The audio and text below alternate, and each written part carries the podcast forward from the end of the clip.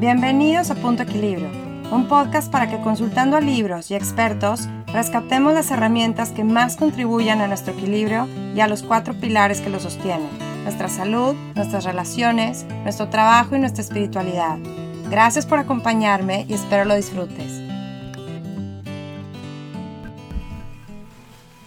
Hello, ¿cómo están?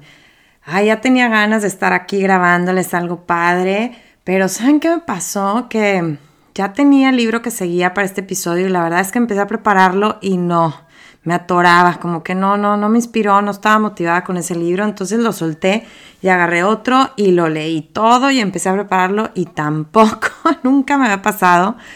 Y pues me di permiso de salirme de mi programita, decir, no, ahorita no traigo ganas de esto, entonces pues agarré uno que ya había leído hace poco y que está buenísimo, pero que realmente le estaba sacando la vuelta porque pues habla de un tema tabú, ¿verdad? Entonces, pues no me iba a ser fácil prepararlo, pero pues por pena no lo voy a dejar de hacer porque se me hace importantísimo, interesantísimo este, este tema y, y creo que hay que quitarle lo tabú y hay que hablarlo abiertamente, ¿sí? Creo que hace muchísimo daño el mantener este tema así en la oscuridad y no poder hablarlo abiertamente porque eso hace que lleguemos con ideas muy distorsionadas de lo que es realmente una relación de pareja y de este ámbito de la sexualidad que, que o nutre muchísimo y enriquece muchísimo a la pareja o que la puede empinar totalmente, ¿sí? Este es un tema causa de mucho, mucho conflicto, divorcio, etcétera, entonces se tiene que hablar, ¿sí? Se tiene que estudiar y se tiene que dejar de ver como algo prohibido, algo sucio, algo, etcétera, ¿no? Es una parte básica, esencial del ser humano. Sin hablar de esto no se puede hablar de equilibrio totalmente, ¿sí? Es una parte que no se puede quedar fuera. Lo que sí se va a quedar fuera es las ventaneadas que les ha dado de Rafa en, estos podcasts. Aquí sí le prometí no hablar de él, como ustedes entenderán. Pero bueno, pues muchas gracias por acompañarme y vamos a ver cómo sale. Esta mujer, Esther Perel, que escribió este libro que se llama Mating in Captivity o El Dilema de la Pareja, es una maestra en estos temas. ¿sí? Ella en este libro habla del amor y del deseo y del erotismo y se pregunta si es posible mantener el deseo vivo y el erotismo en una relación a largo plazo. Porque pues pareciera que, cuando ya llevamos nuestros buenos años de casados, ¿verdad? Pues pareciera que se nos hace lo normal, ¿verdad? Que, que el deseo vaya muriendo, que ya nos hagamos más como hermanos, como amigos, ¿verdad? Que pues que el amor se vaya transformando y esa faceta se vaya apagando. Pero, pero realmente pues habrá algunas parejas que estén, pues que acepten, ¿no? Esa, entre comillas, realidad, porque si la quieren ver, este, y, y pues les funcione, ¿no? Pero hay muchas otras que no les funciona, que uno de los dos no está completamente satisfecho, nada más está resignado, ¿no? A, eso. Y piensan que así es, pero pues no es que les guste, ¿verdad? Y no es que estén muy, muy felices, ¿no? O sea, sabiendo que, pudiera ser otra manera. Y de hecho esto nos, nos ha llevado a mucha gente a cuestionar si la monogamia es natural, ¿no? Si realmente estamos hechos para estar con una misma pareja toda la vida, ¿no? Y, pues ya hay mucha gente que empieza a experimentar con otros modelos, ¿no? De pareja, relaciones abiertas y poligamia, etc.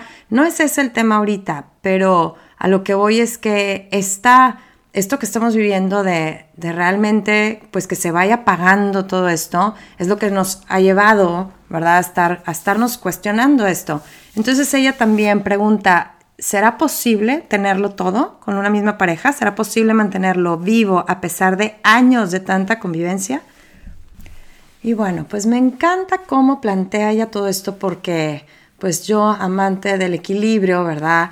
Me identifico con su manera de verlo, que nos dice que todos, por un lado, tenemos una necesidad fundamental de seguridad. Sí, por eso buscamos relaciones a largo plazo, buscamos permanencia, buscamos estabilidad, continuidad, confiabilidad. Tenemos esos instintos de, enraizarnos, de, de, hacer hogar, de hacer nidos, este nesting. Pero también tenemos esa necesidad de aventura y de novedad y de emoción y de cambio y de pasión que hacen que la vida sea emocionante. Sí, entonces esto al parecer nos jala en direcciones opuestas, ¿no?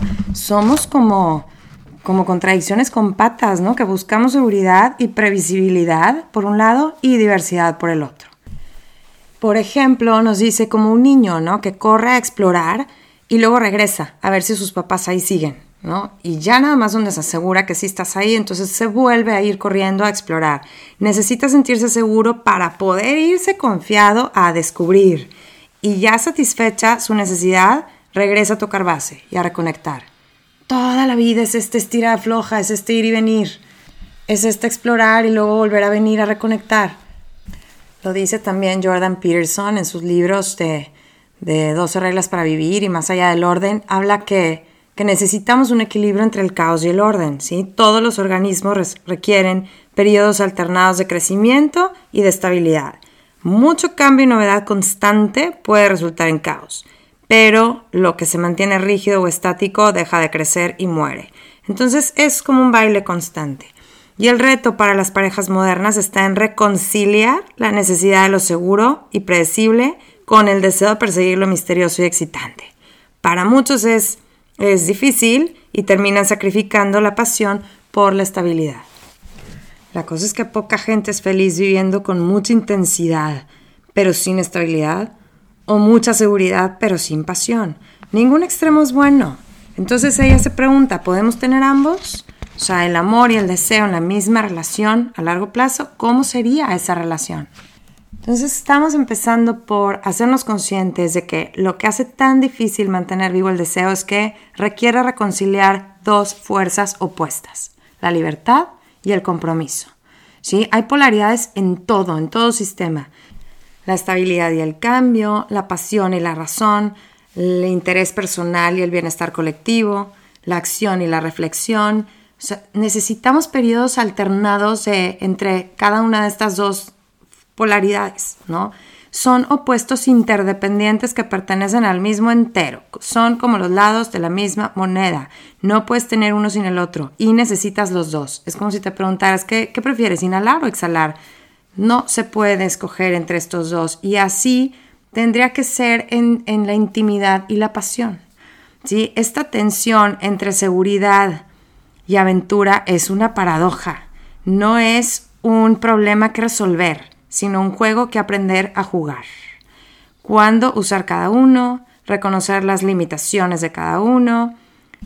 el amor y el deseo siempre son fuerzas en movimiento buscando su punto de equilibrio. En el reconocer y manejar esta dualidad está la supervivencia del deseo. Entonces me encantó esta frase de no es un problema que resolver, es un juego que hay que aprender a jugar. Esther Perel dice mucho en sus conferencias que hoy queremos que una persona nos provea de lo que antes te daba un pueblo entero y que te daban muchas estructuras sociales, ¿no? Como la familia extendida, la comunidad, la religión, la iglesia, que aunque nos coartaban mucho la libertad, ¿verdad? En varios sentidos, a cambio nos ofrecían un sentido de pertenencia, de orden, de significado, de continuidad y de apoyo, ¿verdad? Entonces, al desmantelar estas estructuras, pues nos ha dejado con más opciones, menos restricciones, somos más libres, pero ella dice que estamos más solos y por ello más ansiosos. Entonces buscamos que una misma persona nos dé seguridad, confort, estabilidad, que sea tu sustento emocional y tu compañero, pero aparte te genere emoción y anticipación y deseo. O sea, se ha sobrecargado de expectativas a la pareja, porque tiene que cubrir todos los roles que antes pues ibas cubriendo con toda una comunidad entera. Hay gente que todavía tiene mucho apoyo de, de familia extendida, o sea, hay culturas en las que todavía se vive cerca de la familia y se, les frecuenta y, que tienen más amigos y todo, entonces tienen como una red de apoyo más grande. Pero cada vez más existe ese desplazamiento, ¿verdad? Y, y, te vas a vivir otro lado y estás lejos de la familia y lejos de amigos, así de toda la vida y todo. Entonces una sola persona tiene que cubrirte todas tus necesidades Y pues esto sí es cargarle mucho peso a una sola persona, ¿verdad? Pero entonces aquí pues nos invita a pensar, o sea, si esto es una realidad, que así estamos viviendo, ¿verdad? Cada vez como más aislados, cada quien en su, en su mundito de nada más la pareja o pareja e hijos. Entonces para ella se trata de pensar en cómo podemos encontrar maneras de conciliar estas, estas necesidades que tenemos e introducir riesgo a la seguridad, misterio a lo familiar y novedad a lo duradero, para ir encontrando ese balance, ese equilibrio que es donde funciona mejor la pareja. Entonces nos dice que la idea moderna del amor choca a veces con la fuerza del deseo. O sea, para algunos el amor y el deseo van de la mano, son inseparables, ¿sí? No pueden sentir deseo porque no aman, porque no, han, no tienen todavía una intimidad.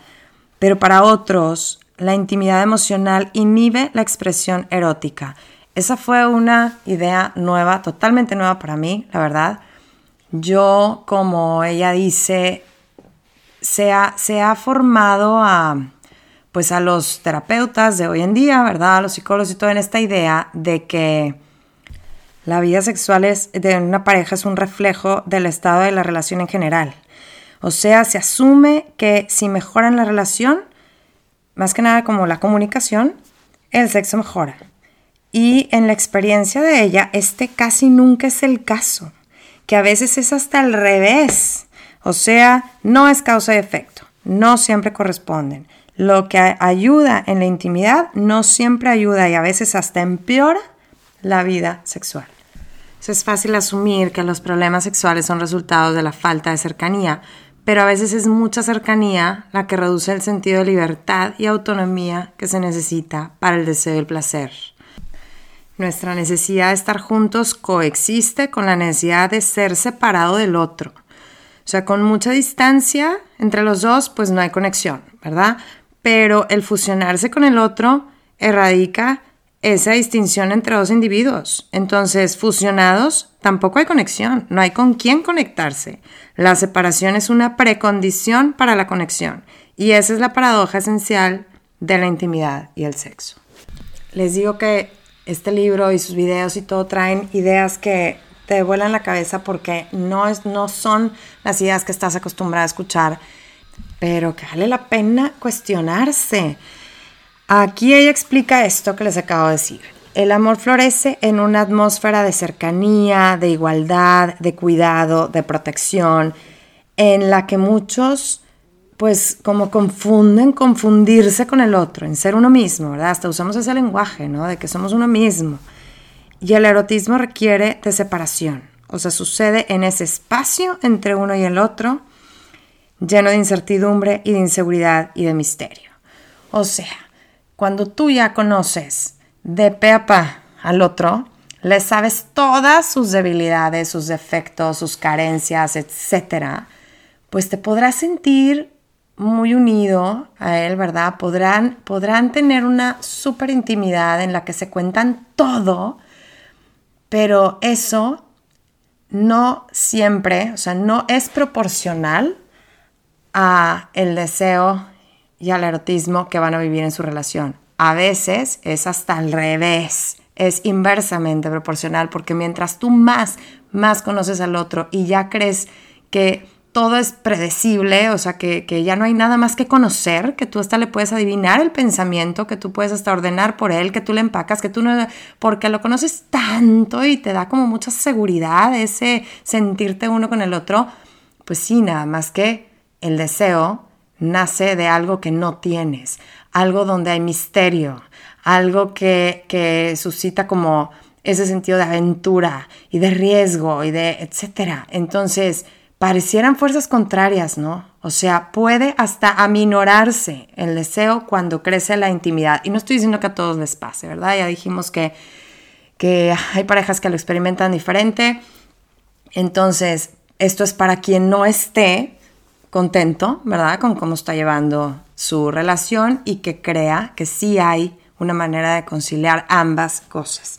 Entonces, o bueno, o sea, lo vivas como lo vivas, son ideas interesantes de, cuestionar, porque nunca lo hacemos, ¿verdad? Entonces, pues ponte a pensar por qué crees lo que crees, ¿verdad? Porque pues te lo dijeron, pues, jurabas que así era, pero porque no habías contemplado otra alternativa.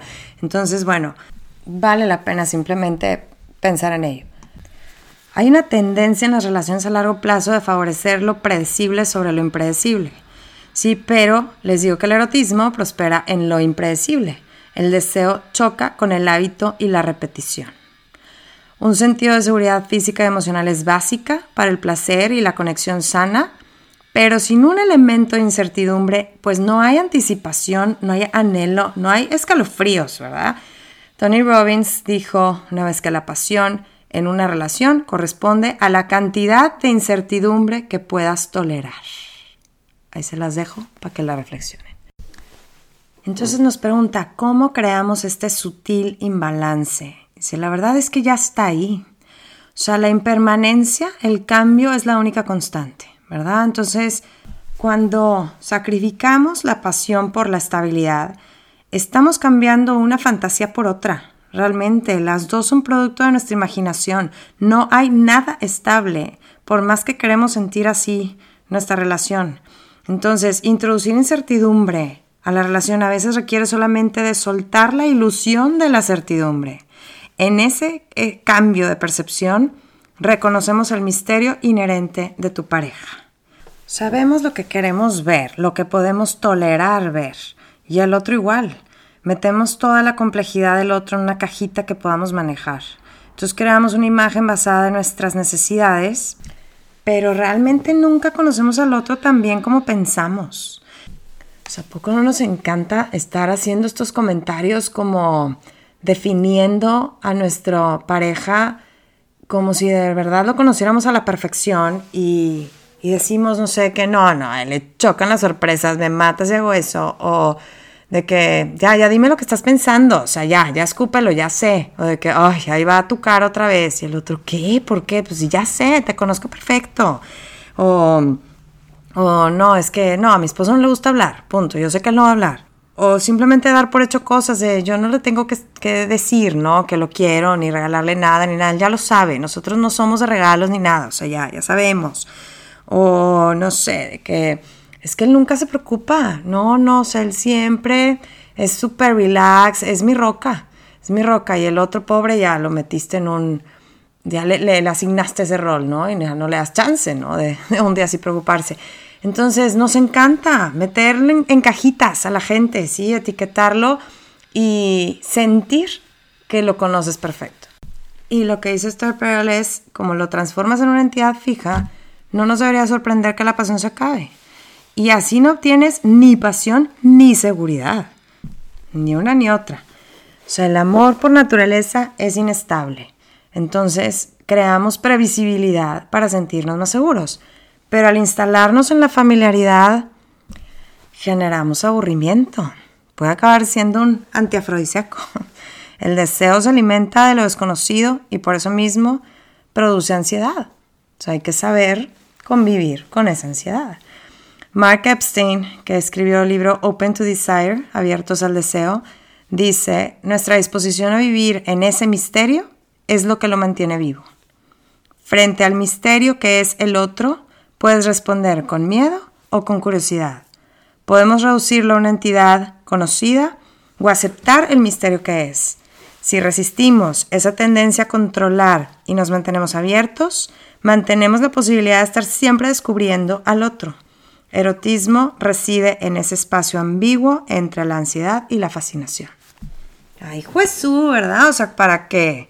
Para que realmente le pongan acá rewind y lo escuchen varias veces.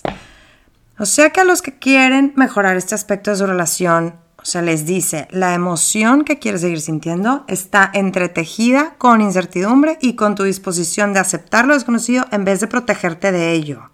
Y esto te deja vulnerable. O sea que en ese sentido no hay tal cosa como sexo seguro. O sea, hay que estar dispuestos a vivir en esa vulnerabilidad. Hay una frase de Marcel Proust que dice, el verdadero viaje de descubrimiento consiste no en buscar nuevos paisajes, sino en mirar con nuevos ojos. O sea, este reconocer que no es cierto que conozcas perfecto a tu pareja, que nunca lo vas a tener seguro, que, que puede cambiar, que puede cambiar de parecer, que, que puede pensar cosas que tú ni sabías, ¿verdad? Nos da miedo, pero también aviva la, chispita otra vez, ¿sí? Es como estarlo siempre descubriéndole cosas nuevas, ¿no? Entonces, por eso es una paradoja como todo en esta vida, ¿verdad? Pero eso es lo que la hace interesante y divertida. A mí me ha pasado, y me imagino que algunos de ustedes también, que cuando ves a tu marido convivir con otra gente y te encuentras en un evento así de repente viéndolo de lejos, como haciéndote consciente de su otredad, o sea, de su ser separado de ti, ¿sí? De su ser en, su ambiente, en, otras cosas, y lo, y lo oyes opinando y, lo ves haciendo cosas que le gustan, etcétera, y lo ves como, como un invitado más, o sea, como acá, separado de ti, experimentas como que se aviva la, la chispita otra vez, ¿no? Como si como si lo siguieras conociendo, ¿no? O sea, cuando le preguntan algo y lo estás escuchando hablar, dar una opinión que dices, ay, yo no sabía eso, o sea, nunca se lo había oído, ¿no? O sea, no, sabía que pensaba así. Y, eso, por un lado, te saca de base porque, porque queremos como saber todo lo que el otro piensa y hace y todo, pero por otro lado, pues les digo, este, este misterio es el que mantiene viva la, la flamita. Entonces, nos dice, quizá el que el romance vaya muriendo tiene que ver menos con la familiaridad y el peso de la realidad y más que ver con el miedo. El erotismo es riesgoso. O sea, a la gente le dan miedo estos momentos que les digo porque reconocer la soberanía, la libertad del otro, te desestabiliza, ¿sí? Y magnifica lo delicado que es el lazo que los une. Entonces, para reavivar el deseo necesitamos recrear la distancia trabajamos tanto en eliminar. Esto me suena, haz de cuenta como en, venimos al mundo de, de recién nacidos, ¿no? A aprender, desarrollar un ego para luego desaprender y tratar de liberarte de ese ego, ¿verdad? Entonces, aquí es lo mismo que encuentras a alguien y tratas de eliminar el espacio que hay entre los dos. Es quiero así, que, que los dos seamos uno. Y luego, para poder mantener esa esa relación viva y esa, esa chispa viva, hay que revivar el espacio entre los dos. Entonces, la inteligencia erótica se trata de crear distancia y luego llenar de vida ese espacio. Entonces, lo que aquí ella propone es cultivar nuestro ser individual. O sea, es desarrollar una intimidad personal con uno mismo que balancea la pareja. O sea, todos deberíamos cultivar un jardín secreto ¿no? Un espacio privado, físico, emocional, intelectual que pertenece solo a mí. Sí, que te mantenga siendo interesante al otro, que te mantenga siempre siendo algo, alguien que aporta algo nuevo, que se sigue desarrollando, que sigue creciendo, que no, nunca me terminas de conocer, porque siempre estoy en constante evolución, ¿verdad? Y tengo ese espacio que sagrado en el que solo yo entro y solo yo conozco, o sea, primero tengo esa intimidad conmigo. Aquí si vieras como en una tablita así las diferencias entre el amor y el deseo, sería el amor disfruta el saberlo todo sobre ti, el deseo necesita misterio. El amor le gusta reducir la distancia entre los dos y al deseo le energiza ese espacio. El amor o la intimidad crece con la repetición y la familiaridad, y el erotismo se adormece con la repetición y prospera con lo misterioso, lo nuevo y lo inesperado. El amor es sobre el tener, el deseo es sobre el querer. Y siendo una expresión del anhelo, el deseo requiere elusividad. O sea, le importa menos dónde ha estado y más dónde le falta ir. Pero con mucha frecuencia las parejas se instalan en el confort de la intimidad y dejan de alimentar el deseo. Se les olvida que ese fuego necesita aire. Aquí ponía el ejemplo de dos parejas que estaban platicando y y uno de los hombres empezó a escuchar a su esposa hablar con la otra mujer que le decía, ay, qué padrísima vida has hecho, ¿verdad? Qué, qué padrísimo tu trabajo y lo realizada que te veo. Yo de repente me siento como, como ahogada, ¿no? Así como en, en, mi casa, este, amo a mi familia, ¿verdad? Pero, pero no sé si nací para esto, de verdad, este, tengo el sueño, siempre tuve el sueño de hacer tal cosa. Entonces empezó así como a hablar de, pues, de lo un poco frustrada que se sentía, ¿verdad? Y de lo que deseaba. Y el otro no daba crédito, ¿verdad? O sea, juraba que era feliz a su lado en la casa atendiéndolos y no podía creer lo que estaba escuchando, le dio cierto pues coraje, como que el que se preocupó, ¿verdad? De que, de que pues, no la estoy haciendo totalmente feliz, le dio un poco de coraje que, pues, ¿cómo? Como, ¿por qué no es feliz? Y, y sintió todo al mismo tiempo. Entonces en terapia le decía a, a la autora, dijo, pero ¿sabes qué? Empezó a pasar el tiempo y me empezó a gustar estarle escuchando. Que muy raro, pero es este fenómeno que que explica de estar escuchando los sueños del otro, de como el otro separado de ti, de una persona que tú jurabas conocerle todo, con quien compartías todo, y de repente ver que tiene aspectos y facetas y todo que tú ni idea tenías, ¿verdad? Y eso le, pues le gustó. Estaba viendo, de hecho, ahorita un videito ahí que posteó Esther Pearl y decía, ¿cuándo te sientes más atraído a tu pareja? Y dijo que alrededor de todo el mundo ha juntado todas las respuestas que le han dado y son más o menos cuatro las respuestas que se repiten.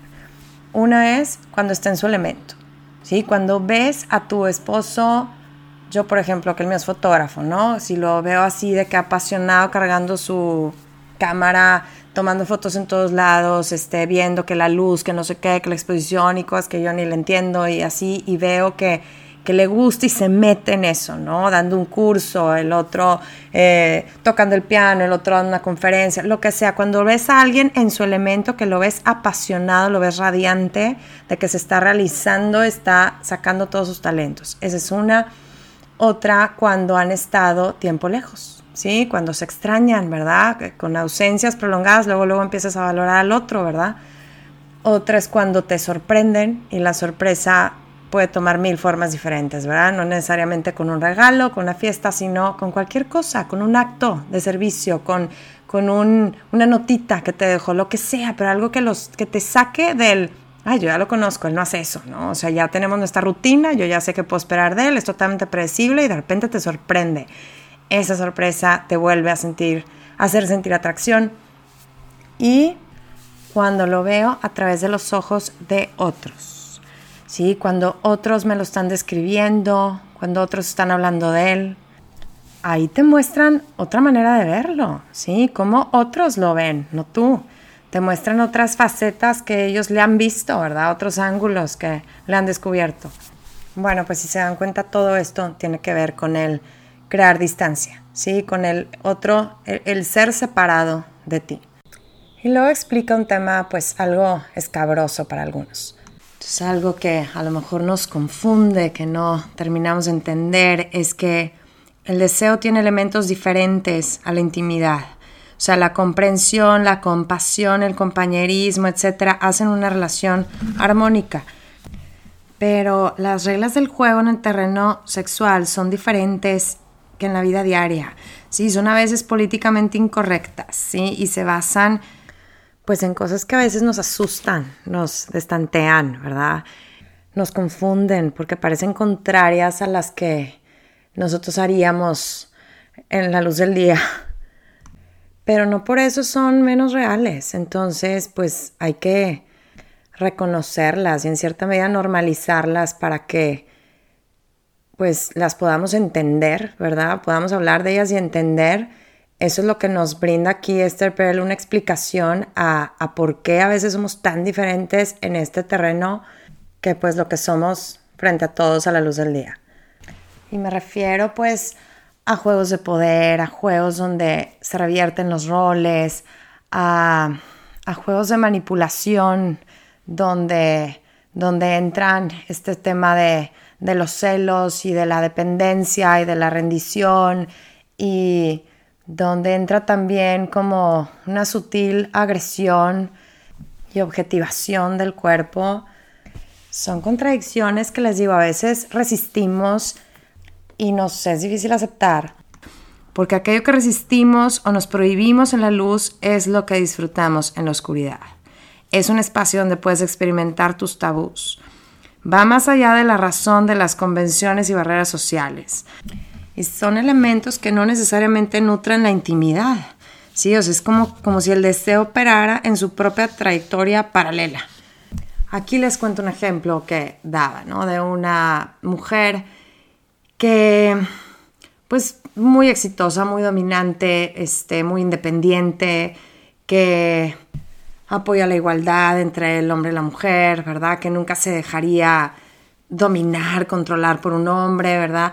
Pero que en este terreno sexual disfruta de la sumisión, de darle al otro el papel dominante y así poder balancear la relación, como ahí poder soltar todo ese control que tiene que tomar en su vida diaria, todo eso que se tiene que esforzar como por, por ganarse su lugar en un, en un ambiente laboral a lo mejor en donde pues favorece más a los hombres, entonces como esa actitud así de, de lucha constante, ahí es donde se suelta, ¿no? Y ahí es donde, les digo, balancea, equilibra esa, esa relación. Y son cosas que como que no pueden entender, o sea, van con ella a terapia y es, es que yo nunca permitiría, o sea, eso en, mi vida diaria, ¿no? O sea, el, asumir un papel sumiso, ¿no? En, con mi pareja. Entonces, ¿por qué? ¿Por qué en este terreno sí, ¿no? Y ella es lo que nos hace ver con muchos ejemplos, pero está buenísimo el libro que lo lean para que les caiga el 20 a través de tanto ejemplo, de cómo todos buscamos un equilibrio. Igual un hombre sumamente dominante que, que lleva la batuta en la relación, en este sentido puede disfrutar el que su mujer domine en la cama, ¿no? Y así puede él como soltarse y, asumir el otro rol que no ha asumido, o sea, equilibra su, su relación. Y esto de regularizar este tipo de fantasías o validarlas, ¿verdad? Se me hace tan importante hacerlo, tan interesante platicarlo porque si no, de verdad es que puedes, te puede afectar de una manera de, de como, ¿qué, pasa conmigo, no? O sea, ¿por qué, ¿por qué me gustan estas cosas? ¿Por qué pienso en esto? Me siento como rarísima, o sea, algo, algo está mal en mí, ¿verdad? Por ejemplo, aquí ella decía que se ha dado cuenta que muchos hombres que, que los achaca el miedo a la intimidad, lo que realmente les pasa es que se sienten abrumados con el peso, o sea, atrapados en ella. Porque cuando llega a fomentar este lazo así tan fuerte con alguien, o sea, esta cercanía tan grande, eso luego trae la imposibilidad de, soltarse y dejarse ir y de ser espontáneo y no preocuparse y ser algo egoísta en la búsqueda de placer con esa persona a la que cuida, que le da miedo lastimar o herir, ¿verdad? De quien se siente tan responsable. Entonces pueden confundir que entonces ya no la quieren, cuando puede ser que por quererla tanto ya no pueden disfrutar del sexo porque ya no pueden como verla de otra manera. Entonces imagínate que aquí a lo mejor para poder disfrutarlo, él piensa en otra persona, aunque no le ponga cara, ¿verdad? Pero tiene que imaginar que es otra persona con la que está. Y les digo, en ese momento te puedes cuestionar, bueno, ¿qué será que, que no lo quiero tanto? O sea, no puede ser que, que no pueda sentir lo mismo si, si realmente me enfoco en que es él, ¿no? Que es esta persona. Y simplemente puede pasar que, que, que sí lo amas muchísimo, Nada más que es mucha la, intimidad ya que hay, cercanía como para que este deseo se mantuviera vivo. Entonces es una cuestión para mí de reequilibrar. Se te está yendo para un lado, ¿verdad? La, balanza, que no necesariamente significa, ay, dejen de hablar, ¿verdad? Y, que ya, ya mejor que, que no haya tanta comunicación y nada para que me. No, claro que no pero que avance hacia los dos lados. Sí, o sea, que crezca la intimidad con el otro, pero también la tuya contigo mismo, la vida que tú haces independiente de él, para que siempre siga habiendo misterio, que siempre siga siendo otro, no, no uno con él, ¿verdad? Que no se sepan todo.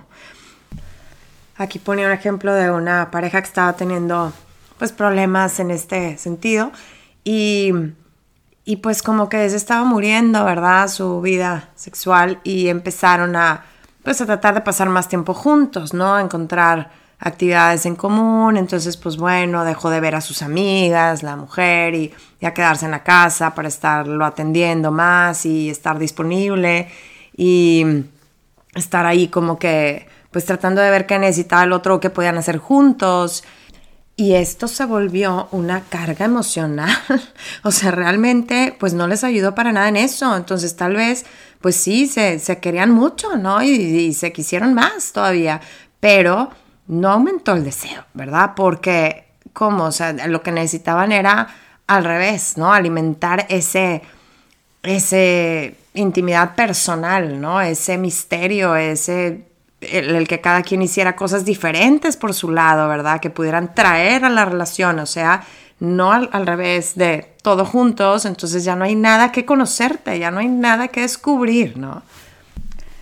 Ahora, otro punto que reflexionar es que hemos glorificado a la comunicación verbal como muy por encima de las demás, ¿no? Ingenuamente pensamos que nuestra esencia se muestra de forma más acertada por medio de la palabra hablada.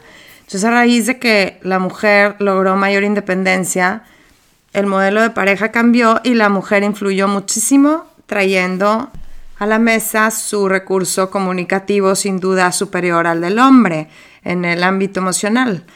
Esto puesto al hombre en desventaja y en una posición de inferioridad en la que pues la queja más común es no hablamos, ¿verdad? No me cuenta, no dice nada, o sea, no le saco de, cómo se siente y esto y lo otro, o sea, nos peleamos y pues nomás se va y no habla. Ni... Entonces lo que aquí nos dice, que a mí sí me dejó pensando, porque yo soy una de esas que sí, pues como que para mí lo más importante, ¿verdad? Era la comunicación, es hablar, pero dice que no se aprecia lo suficiente lo que el ámbito erótico ofrece al hombre para sacar su lado más tierno y más romántico para muchos es el único lenguaje de cercanía que conocen.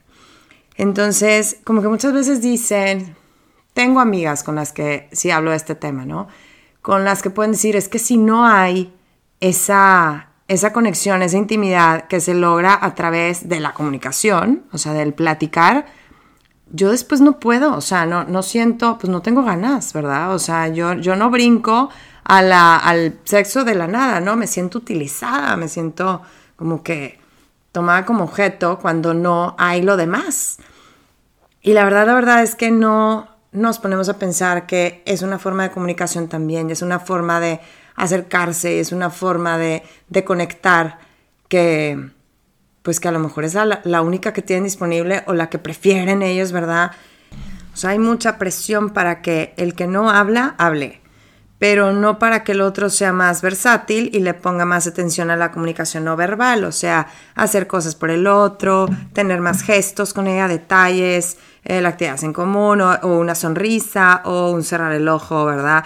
Que esas cosas que de repente estás en un lugar y, hablan de algún tema que les resuena a los dos y te voltea a ver desde allá, ¿no? Y, y, te hace una carita, así como que esas cosas que expresan complicidad y sintonía donde no tienen que hablar, pero así se comunican y así se conectan, ¿verdad?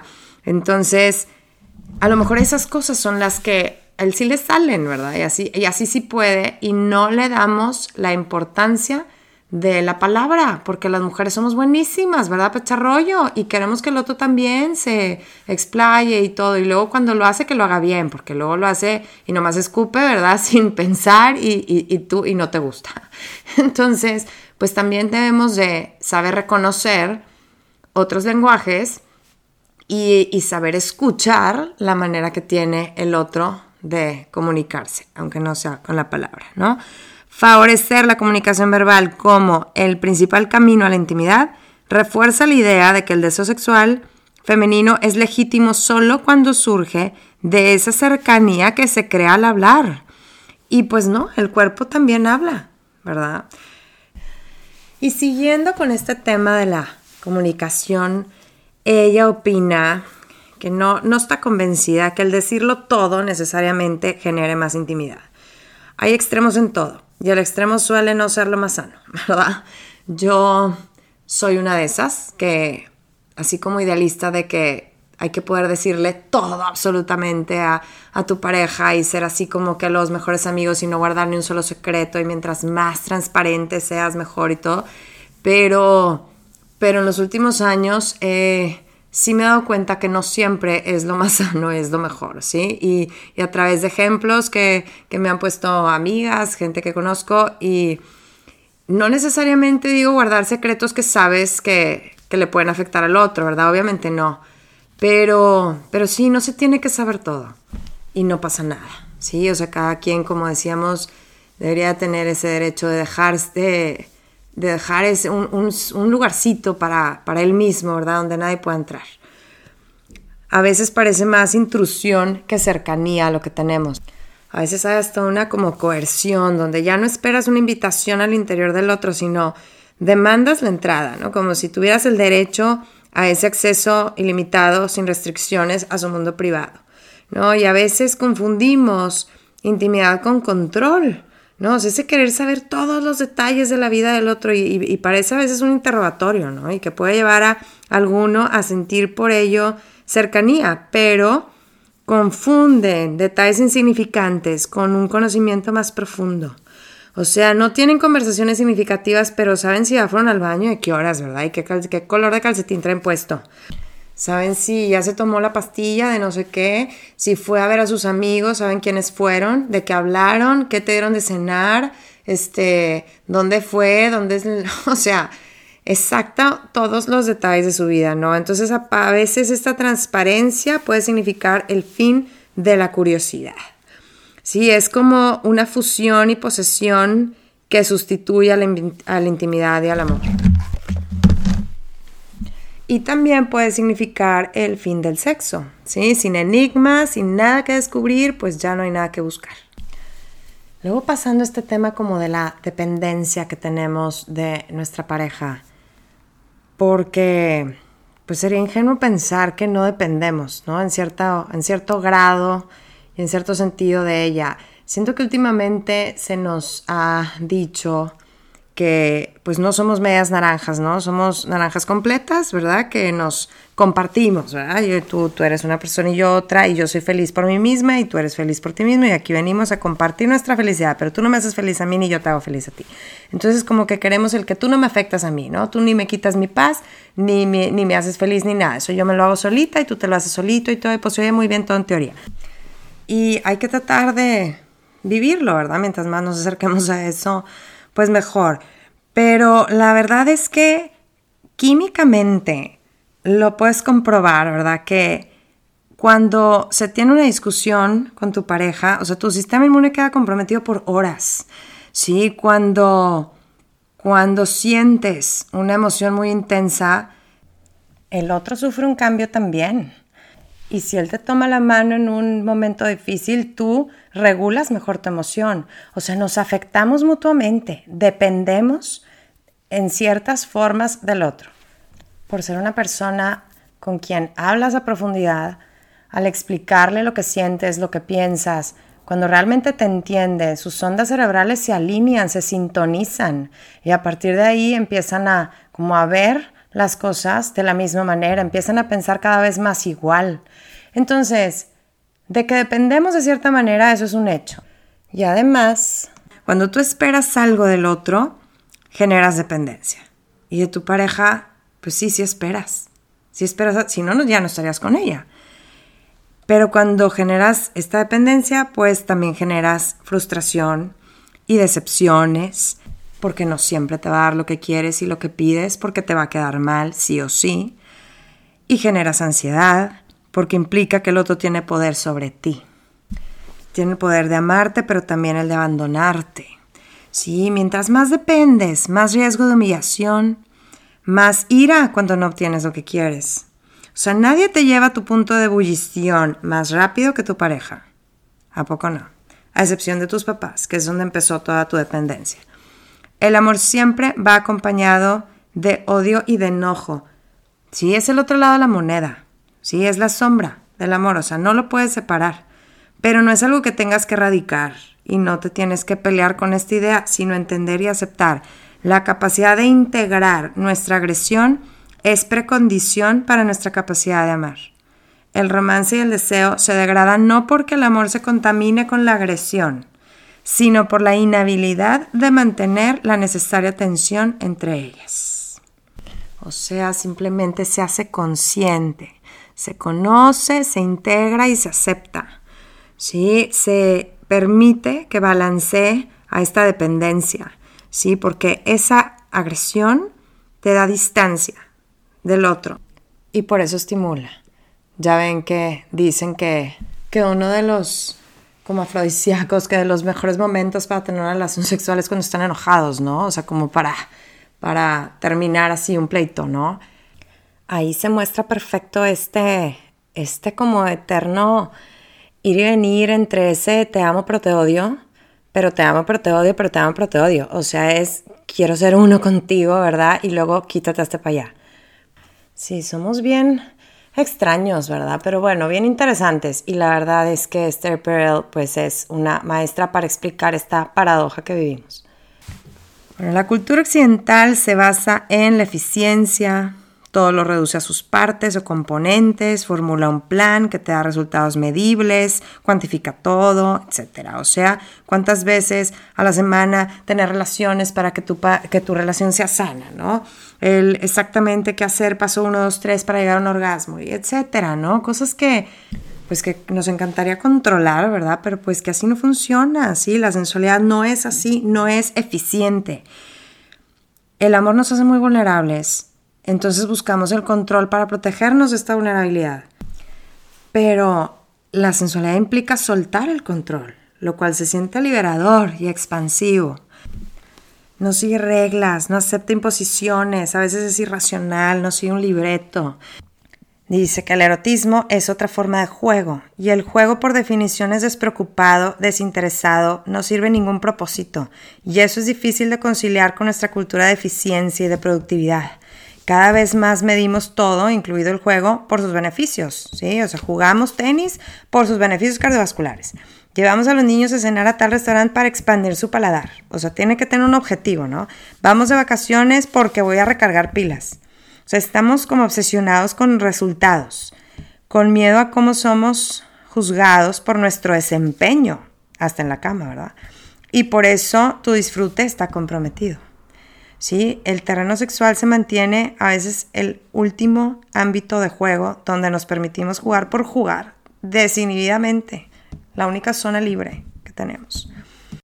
Otro choque aquí que nos genera la cultura, la sociedad, es que ese profundo desconecte entre lo que nos enseñan a querer y lo que tienes permitido tener. O sea, chocan el puritanismo y el hedonismo. En todos lados, en los medios, ves un total hedonismo donde se promueve el de verdad tener lo que quieres en el momento que lo quieres y todo lo que quieras. Pero a la hora de la hora, pues no tienes permitido tenerlo, ¿no? Y no tienes permitido vivirlo así, ¿no? O eres juzgada si lo tienes así. Pero hay un choque muy grande en eso. Otra cosa aquí que le puede pasar a algunas es que también nos han enseñado que nada es gratis, que hay que ganárselo, ¿sí? Es una sociedad de justicia y de mérito y de igualdad en la que no se vale o no es correcto ser egoísta. a lo mejor esto no le pasa a un millennial, pero a lo mejor otros más de mi generación.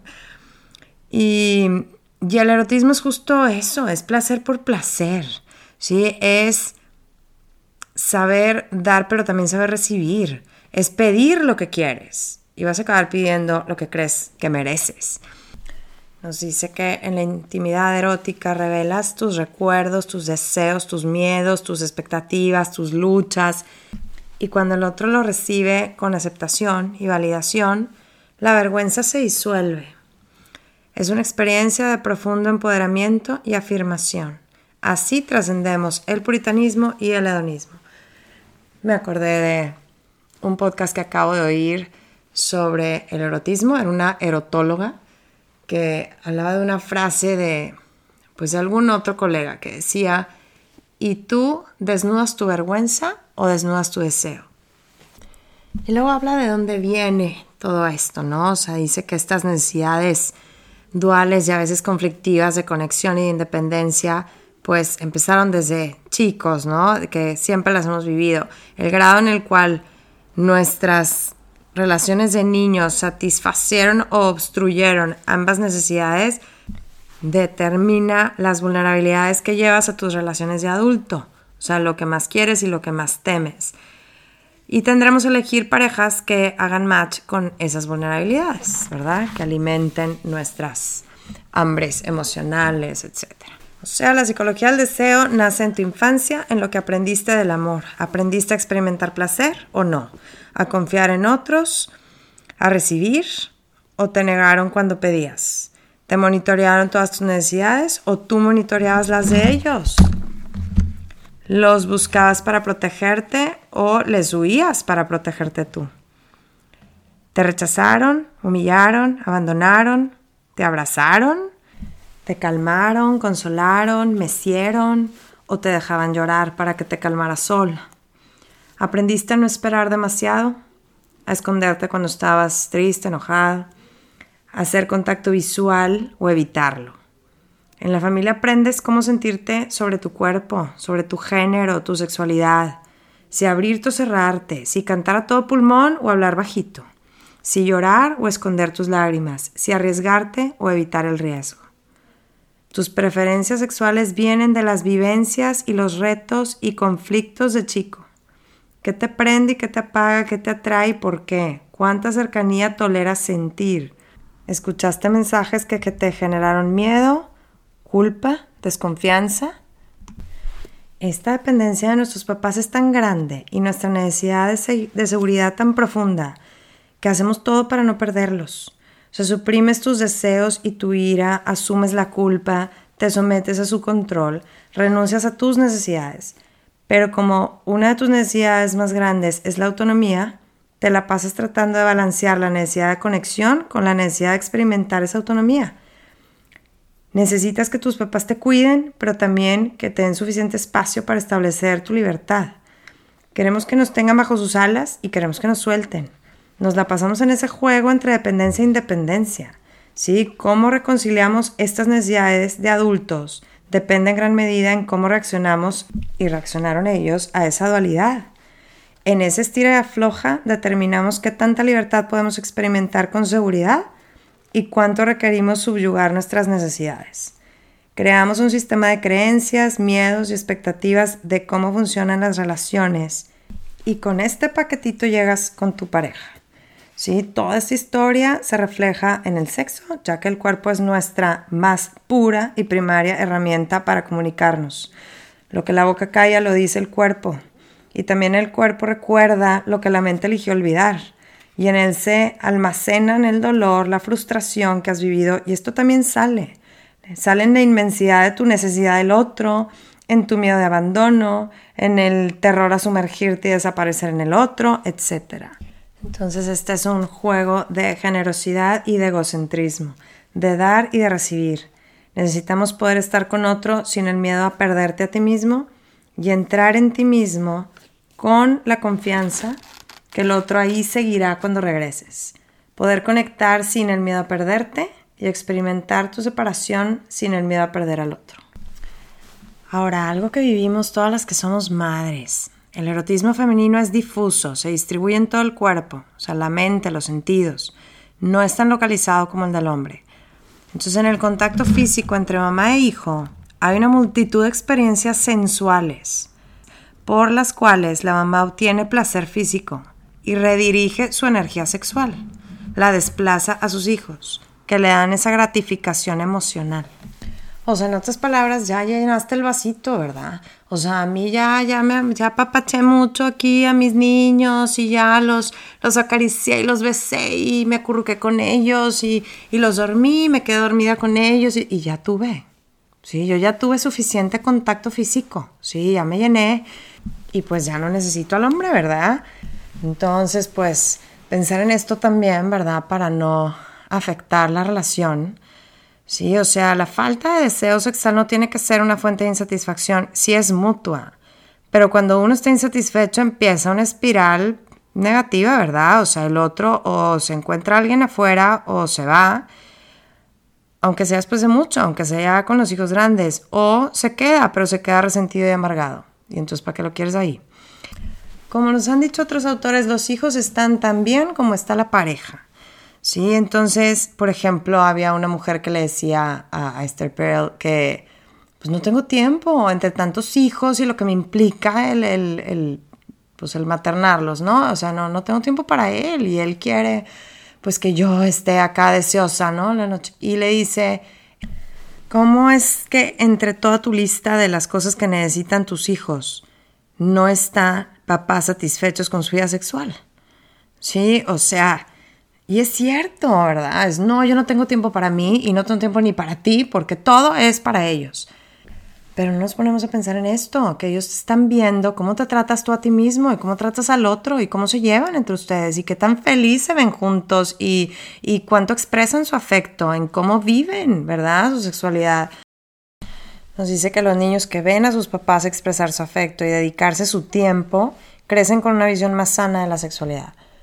Entonces, pues es sano que exista un tiempo de adultos, zonas solo de adultos, límites que protejan tu tiempo, tu energía, tu diversión, tu líbido, tu intimidad, ¿verdad? Porque esto balancea a la familia, o sea, eso de que pueden entrar a mi cuarto cuando quieran, echarse en la cama y se duermen con nosotros, o, o sí, este, quedarse en mi cuarto viendo películas hasta tarde, ¿verdad? Entonces, pues ya no existe el tiempo de, de pareja, X cosa, ¿verdad? Muchas, muchas dinámicas que viven las familias con hijos en donde ya tú pasas otro plano, ya no hay momento, ¿verdad?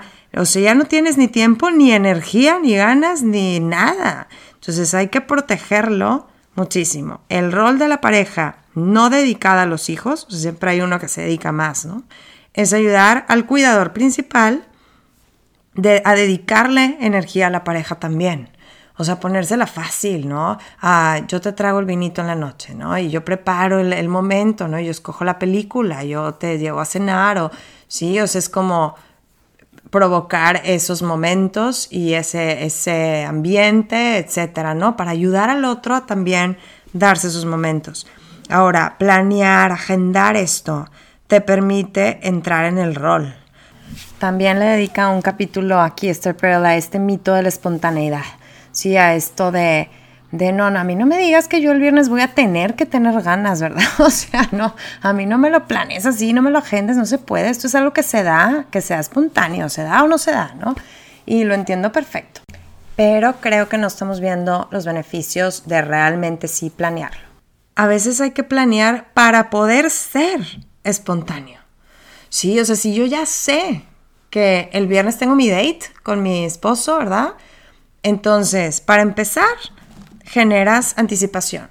Y eso ya, eso ya te pone en, ese, en esa mentalidad y te pone a imaginar y te pone a planear y te mete en ese rol y tienes algo que, que ya esperas con ansia, ¿verdad? Y al, para lo cual te puedes preparar y todo. O sea, la anticipación es un ingrediente básico del deseo que ayuda a generarlo de repente se puso de moda el no decirle a los niños que los iban a llevar a Disney, ¿no? Y que y les dicen a la mera hora en el aeropuerto, pensaban que iban a ir a otro lado, a Houston, y de repente, pues nos vamos a Disney, ¿no? Y digo, bueno, qué padre, pero realmente le quitaste un mes o dos o tres o seis, ¿verdad? De estarlo soñando todas las noches estar pensando, ya me quiero ir y contando los días y, ahorrando para su sudadera de Disney y para su... Entonces, esa anticipación, esa planeación, no me digan que no es lo más padre. A veces todo el guato de qué me voy a poner y, y de qué vamos a platicar está más padre que el evento en sí. Espero de verdad que en tu caso no esté más padre que el evento en sí, ¿verdad? Pero espero haber hecho mi punto en cuanto a la importancia de la anticipación. O sea, se ve muy bonito eso de que surja espontáneamente, ¿verdad? Pero en una relación comprometida a largo plazo, pues si no es intencional, pues entonces a lo mejor no pasa, ¿verdad? O sea, hay que echarle ganas, planearlo, agendarlo, hay que seducir. La idea de que ya no tienen que seducir equivale al deseo infantil de ser amados como somos sin ningún esfuerzo de tu parte.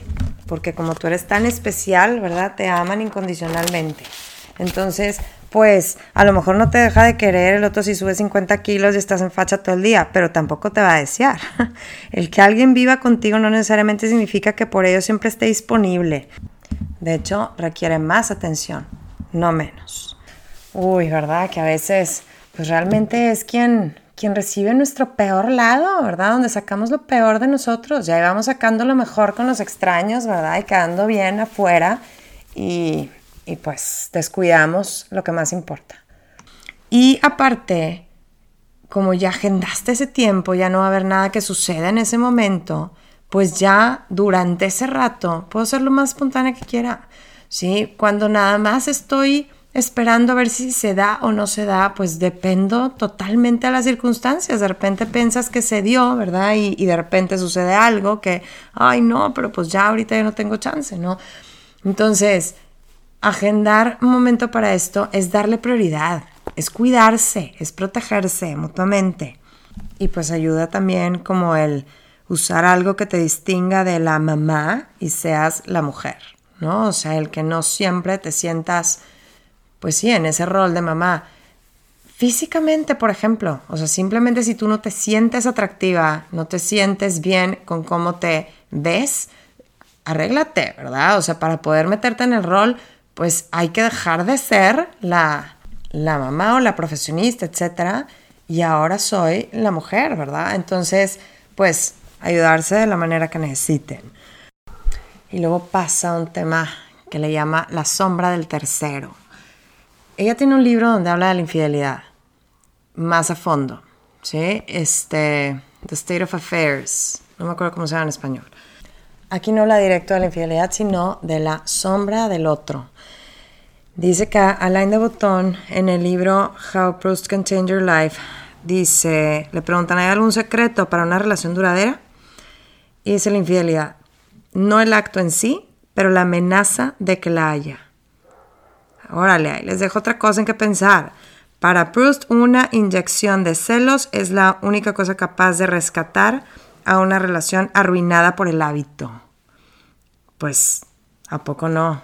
No podemos negar que que cuando ya estás muy arrutinado, cuando ya no hay mucha, mucha chispita, ¿verdad? Y con tu pareja, pero de repente vas a algún lado y lo ves plática y plática con una amiga tuya, con una, con una chava ahí que, pues que, que conocieron, ¿verdad? O sea, con eso tienes para avivar la llamita, para volver a voltearlo a ver.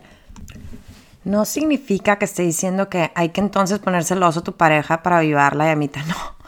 No, nada más que nos hagamos conscientes que la sombra del tercero siempre está ahí.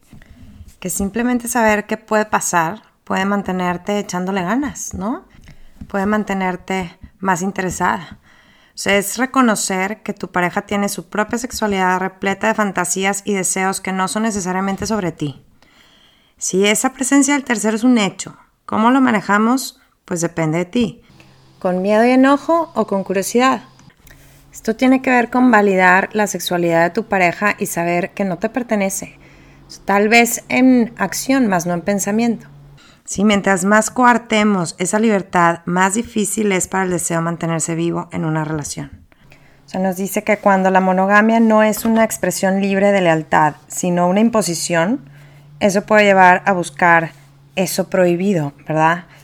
Como desafiando, o sea, aventuras o cibersexo o ir a tables o pagar por sexo, todo esto que establece la distancia psicológica que necesita alguien en una relación que lo asfixia, ¿no? Cuando siente que no puede ni siquiera pensar en otra persona, no puede ni voltear a ver a nadie y le abruma como este control que el otro quiere tener sobre su persona y sobre su mente, sobre todo él.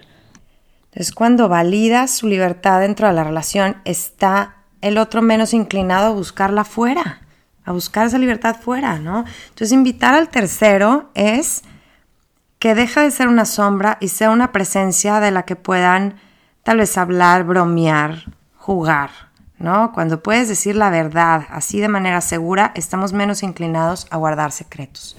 ¿Qué significa esto? No estoy diciendo que hagan un trisome, ¿eh? o sea, estoy diciendo simplemente que el otro puede decir, oye, qué guapa estaba esa chava y que cosas así, ¿no? Y que pueda estar platicando con otra y que pueda y que lo dejes y que no te, no luego, luego te le lances al cuello, ¿no? Que no, que no lo asfixies de esa manera, porque eso como quiera lo va a pensar, ¿verdad? Nada más que simplemente no te lo va a poder decir. Y va a usar esos pensamientos, ¿no? en sus fantasías, o sea, en, el, en esa dimensión que no te puedes meter, que no te pertenece. Entonces, simplemente reconocer que el otro no es tuyo, ¿sí? que el otro seguirá teniendo esos, esos gustos y, deseos, y etcétera, en vez de que nos asuste, puede ayudar a mantener el deseo vivo en una relación. Es un no sé cómo me ves, no sé cómo ves al otro, cómo te ven los otros, eres como un misterio y eso hace que aumente mi deseo. Finalmente renuncias a otros para reafirmar tu elección. Es el que quieres. Admites tus deseos pero no los llevas a cabo. Coqueteas con ellos, siempre teniéndolos a una distancia segura. Tal vez esta es otra manera de ver al amor maduro. Nos dice Esther Perel, no un amor sin pasión, sino un amor que conoce otras pasiones no elegidas. Y cuestiona la intolerancia que le tenemos a la infidelidad. O sea, cómo aceptamos tan fácil el divorcio, que tiene consecuencias tan grandes y dolorosas para toda la familia, pero no toleramos la infidelidad ni cuestionamos la estructura del matrimonio donde la monogamia parece no funcionar en muchos matrimonios.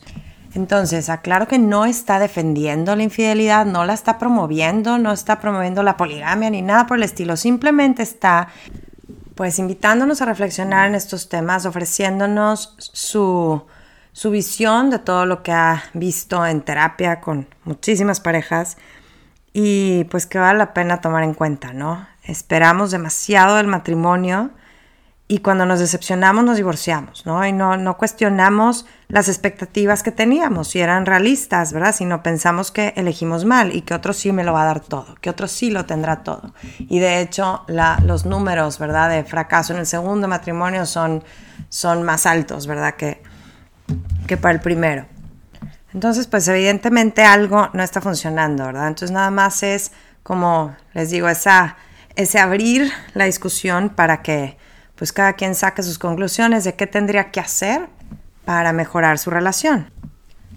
Esa exclusividad que buscamos en la monogamia tiene sus raíces en nuestras primeras experiencias de intimidad con nuestra mamá, con quien éramos uno, que nos amaba sin condiciones, sin el menor esfuerzo de nuestra parte. Entonces queremos recrear ese vínculo y regresar a ese Edén. ¿Sí? Y el aislamiento que vivimos en la vida moderna amplifica esta inseguridad detrás de nuestra posesividad. O el miedo a la pérdida, al abandono, hacen que nos aferremos a la fidelidad. Esta cultura de, lo desechable nos confirma lo reemplazables que somos, ¿verdad? Y por eso más queremos sentir que importamos y que para uno, que mínimo para uno somos irreemplazables. Sí, soy especial, soy la elegida, soy única. Y si no me siento así con mi pareja, empiezo a buscar con quién sentirlo quien me devuelva ese sentirme importante. Y a veces la infidelidad es búsqueda de emociones intensas, ¿verdad? A veces rebelión hacia cómo se siente uno en el matrimonio, una reacción a la falta de privacidad que siente, etcétera, ¿verdad? Puede ser catastrófico, para otros puede ser liberador, a veces todo al mismo tiempo.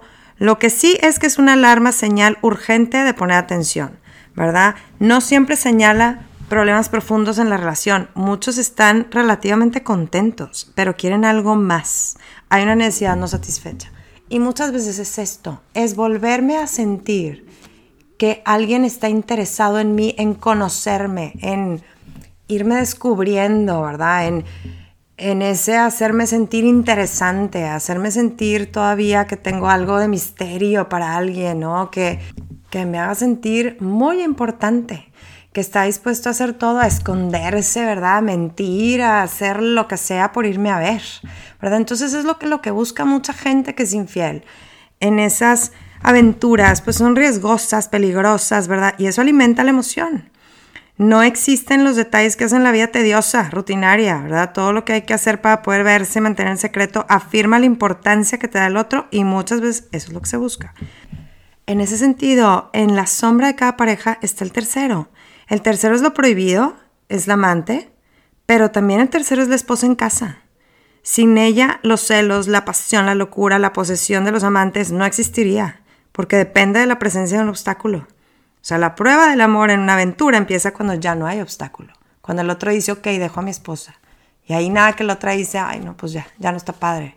Lo que estaba padre es esa adrenalina, sí, ese tener que verse escondidas, ¿verdad?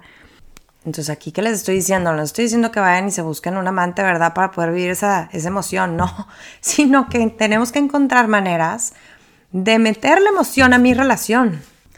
Y eso lo haces muchísimo cuando reconoces que el otro tiene un mundo entero dentro que tú no conoces, que aunque algo le conozcas, con el tiempo ya cambió y que tú también cambiaste y que entonces la relación entera cambia constantemente.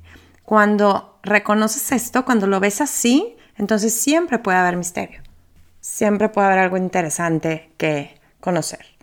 De hecho, ahorita que estamos leyendo en el book club el, libro de No me estás escuchando, dice esta autora que, que realmente cuando estás con alguien que te parece aburrido, es porque no le supiste hacer las preguntas correctas. O sea, dice, eso está en ti.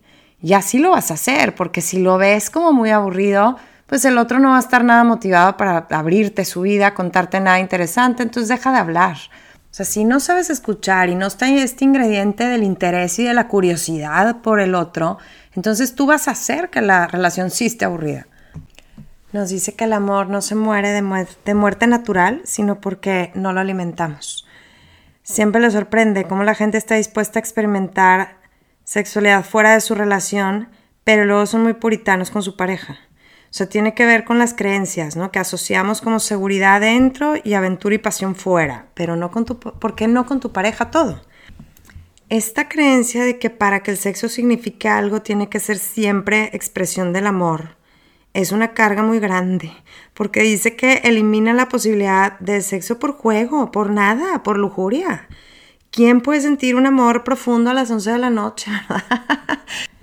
Pero como el amor viene con un miedo al abandono, al rechazo, tendemos menos a ser aventureros con la persona de la que dependemos tanto y cuya opinión es tan importante para nosotros. O sea, preferimos mantener un papel negociado, aceptable, a lo mejor aburrido, que arriesgar ser lastimada. Algunos solo pueden dejarse ir en el sexo cuando lo que está en juego es menos, ¿no? Entonces, dice una frase aquí que no es que el romance se acabe con el tiempo, sino que se vuelve más riesgoso. O no me arriesgo a nada nuevo, nada loco, nada diferente, ¿verdad? Me, me, atengo a lo conocido, porque qué miedo, ¿no? ¿Qué, ¿Qué vas a pensar? ¿Qué vas a decir? Dice que como es lo prohibido, lo que es emocionante, entonces en la monogamia es como con los ricos, que tienen que encontrar su pobreza para mantener lo que siempre tienen ahí accesible lo suficientemente interesante. O sea, para no acostumbrarse a ello, para seguirlo valorando, para seguirse asombrando, para seguirle viendo lo interesante, ¿verdad? Como dice Oscar Wilde, en este mundo solo hay dos tragedias. Una es obtener lo que quieres y la otra no obtenerlo. O sea, siempre es más intenso el deseo que el satisfacerlo, el ya tenerlo. Entonces se pregunta, será más difícil querer lo que ya tienes. O sea, ¿será que estamos condenados a eso, verdad? A que luego ya, ya no se puede querer lo que ya tengo. Y dice que la ley de rendimientos decrecientes nos dice que el aumento en frecuencia lleva a menor satisfacción. O sea, mientras más uses una cosa, un producto, menor satisfacción te dará. Al principio tu iPhone nuevo, tu laptop, lo que sea, era lo máximo del mundo, tu coche nuevo, y luego ya te acostumbraste, ¿verdad? Ya es menos satisfacción cada vez que te subes o que lo usas. Pero esa lógica no aplica al amor porque no eres dueño de una persona como eres de un objeto. De hecho, cuenta que una amiga suya le decía, no, pues será que yo nada más querré al que lo que no tengo, ¿no? O sea, que, que como ahora ya lo tengo, ya no lo quiero. Y le dice, ¿y qué te hace pensar que lo tienes? ¿Qué te hace pensar que es tuyo? ¿Verdad? O sea, ese es el problema, nuestra creencia de que ya lo tengo aquí al otro. O sea, el darlo por hecho. Porque chance lo tienes ahí físicamente, pero en la mente está en otro lado. O chance no lo vas a tener físicamente tampoco por mucho tiempo, ¿verdad? Pero aunque lo tengas, no sabemos todo lo que nos estamos perdiendo en no tratar de seguir conociendo a esa persona, ¿sí? En ya dar por hecho que ya lo tengo, ya lo conozco y ya. De hecho, este libro que les digo de No me estás escuchando trae como subtítulo el what you're missing and why it matters, o sea, lo que te estás perdiendo y por qué importa. Y es esto mismo, o sea, cómo pudiéramos enriquecer nuestra relación si realmente viéramos al otro como ese misterio que siempre tiene algo que darnos, al igual que tú lo eres. O sea, ¿quién se conoce perfecto? No te conoces ni bien a ti, ¿qué vas a conocer al otro? La gran ilusión del amor comprometido es el creer que el otro es nuestro. Cuando reconocemos su otredad, mantener el deseo se hace posible. Es increíble cómo una amenaza repentina al status quo, un cuerno o simplemente cacharlo viendo a alguien, una ausencia prolongada, un viaje largo, un pleito, puede avivar el deseo. O sea, no hay nada como el miedo a la pérdida para volver a hacer que los zapatos viejos parezcan nuevos otra vez. Entonces el contraargumento a la ley de, este rendimiento decreciente, este que dice que, que a mayor frecuencia menos satisfacción, es el principio de que una inversión constante lleva un incremento en la satisfacción. O sea, el que mientras más haces algo y te haces mejor en ello, más lo disfrutas. Claro que toma esfuerzo y disciplina, ¿verdad? Pero esto no lo tenemos que asociar con algo malo, así, o sea, como, es que es trabajo, es que cuesta. Sí, pero puede ser trabajo que te, que te revitaliza, trabajo que te gusta hacer. Sí, es, pues, no se da así nada más solito, ¿verdad? Es tienes que estarlo como reconquistando y alimentando tu ser para tener algo más que aportar a la relación todos los días. Reconciliar lo doméstico y lo erótico es un acto de equilibrio que requiere conocer a tu pareja mientras reconoces su misterio, crea seguridad mientras te mantienes abierto a lo desconocido, cultivas intimidad que respeta privacidad. Otroriedad y unidad se alternan. El deseo resiste al confinamiento y el compromiso no debe tragarse la libertad entera. Pues como ven, aquí se las dejo. Espero que algo de esto les haya ahí removido algo, que les haya hecho cuestionarse alguna creencia. De eso se trata, ¿sí? De que nos pongamos a pensar en en lo que creemos, por qué lo creemos, si es lo que más nos conviene, si es lo que más nos sirve, etcétera. Entonces, bueno, me encantaría escuchar sus comentarios, ¿sí? Siempre me gusta leerlos. Yo feliz de que me escriban, me sugieran libros, me hablen del tema, de lo que aprendieron, etcétera. Y si quieren seguir comentando este tipo de libros, acuérdense que hay Club de Libro. Ahorita estamos con No Me Estás Escuchando. Sigue uno buenísimo de Adam Grant que se llama Piénsalo otra vez que es justo eso, es el cuestionar todas nuestras creencias, toda la información que nos llega. Es este famoso desaprender para poder aprender. Entonces, bueno, pues invitadísimos, escríbanme si tienen ganas de unirse a la filosofara y les mando un abrazo, nos vemos a la próxima. Bye bye.